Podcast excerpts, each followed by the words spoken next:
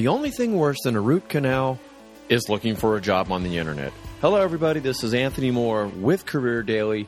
I am here to put the human back in human resources. Let me be your competitive advantage on the job market.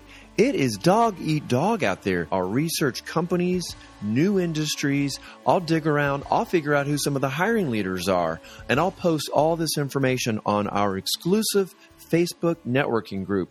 You'll also hear amazing interviews from professionals that I'm interviewing all across the country. Some are inspiring, some are very informative, some duds. I'll leave the duds out. Stay tuned for today's episode. You are being discriminated against right now. Don't believe me? I'm not talking about your race. I'm not talking about the color of your skin. I'm not talking about your religion. I'm talking about resume discrimination. It is happening. It's happening right now. It happens every single second someone looks at your LinkedIn profile or your resume. So you better get it right.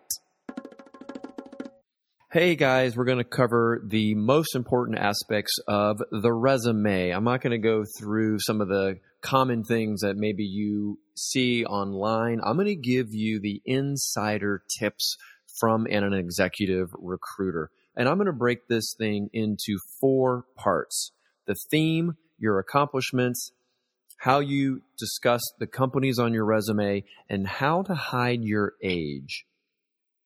You got it. You better be doing that if you are over 40 or over 50 in most cases. Okay, so let's get into it. What is a resume theme? It's your elevator pitch, okay? It's what you do, it's what you save, achieve, what you make.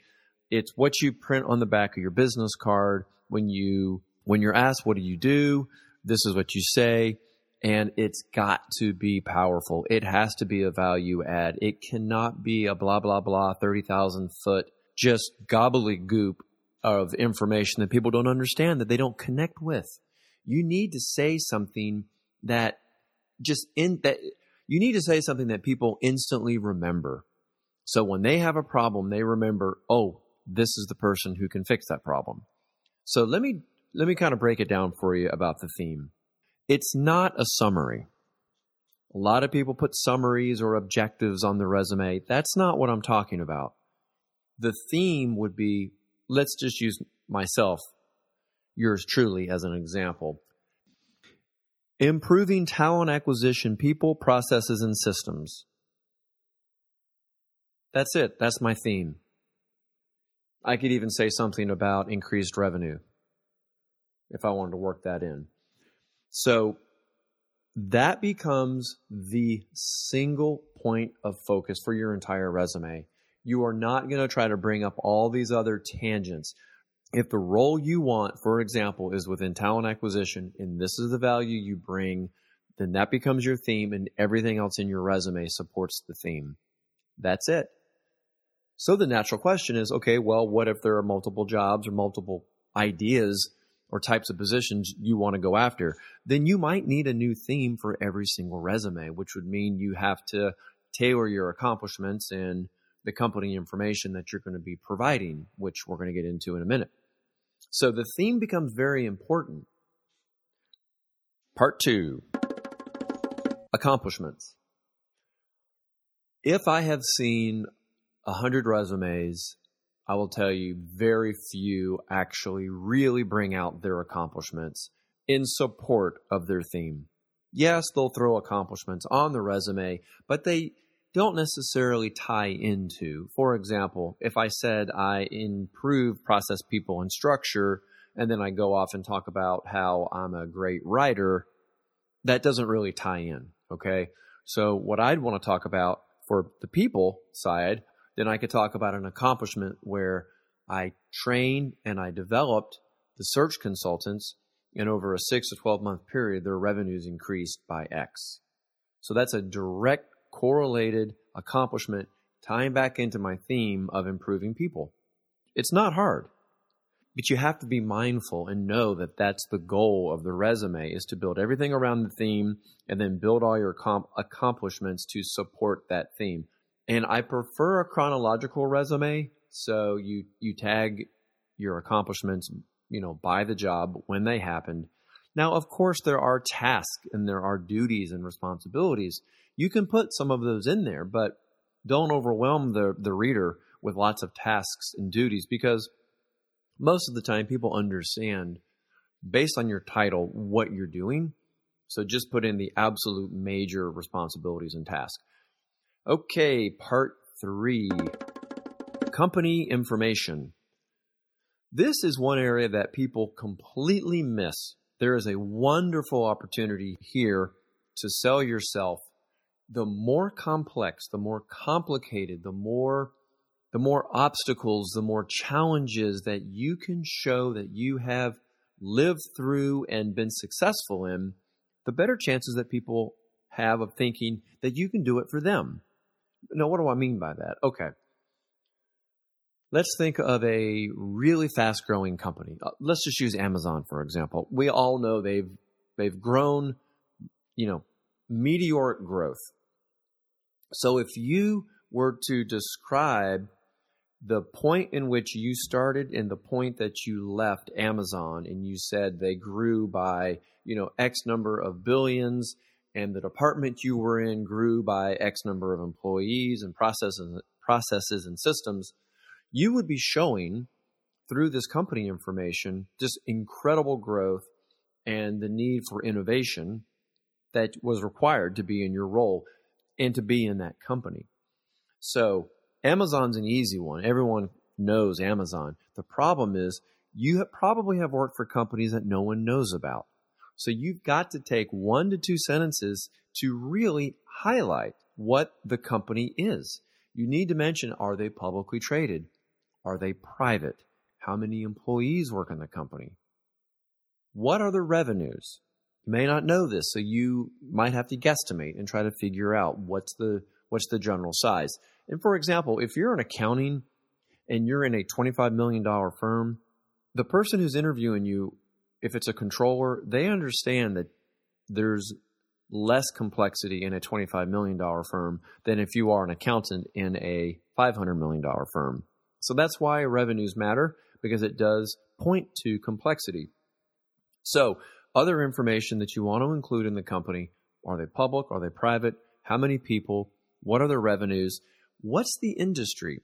What is being sold, right? What's unique about the company? Use it as an opportunity to sell the glitz and the glamour of that company to make yourself shine. Make the company shine, make the company look special. Special companies hire special people. You're a special person.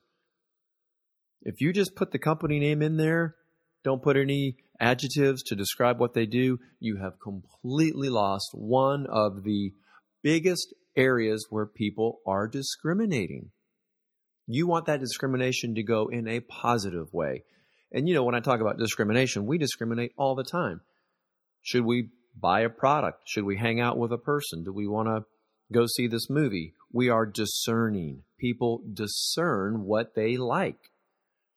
So use the power of discernment that people are naturally using to tilt the tilt the scales in your favor.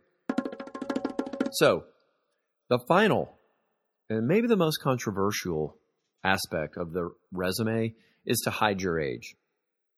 And of course, you can go the other way. And if you don't have a lot of experience, then you just want to make it look like you have more experience, right? By using internships. But this comment really is directed at people who have been working for 20 or 30 years and they find themselves on the job market, people do discriminate based on age. They have weird feelings and notions that older people, more experienced people, for whatever reason, they're slower, they don't have the technology, or they're not that savvy, or they're not going to fit in with a young, hip company. All that is false. 100% false. I know young people who act old. I know old people who act young. So this is uh, it, that this is actually an EEOC discrimination, and we have the EEOC for a reason because people do discriminate. So one of the ways you can get around having people discriminate based on age is take the years of your graduation off your resume.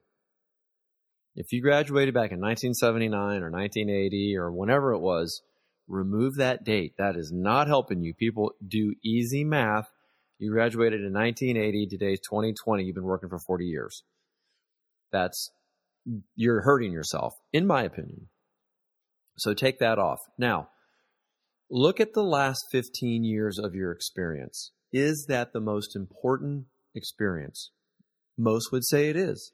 So you literally could drop the first um, umpteen number of years and just focus on the last 15 years.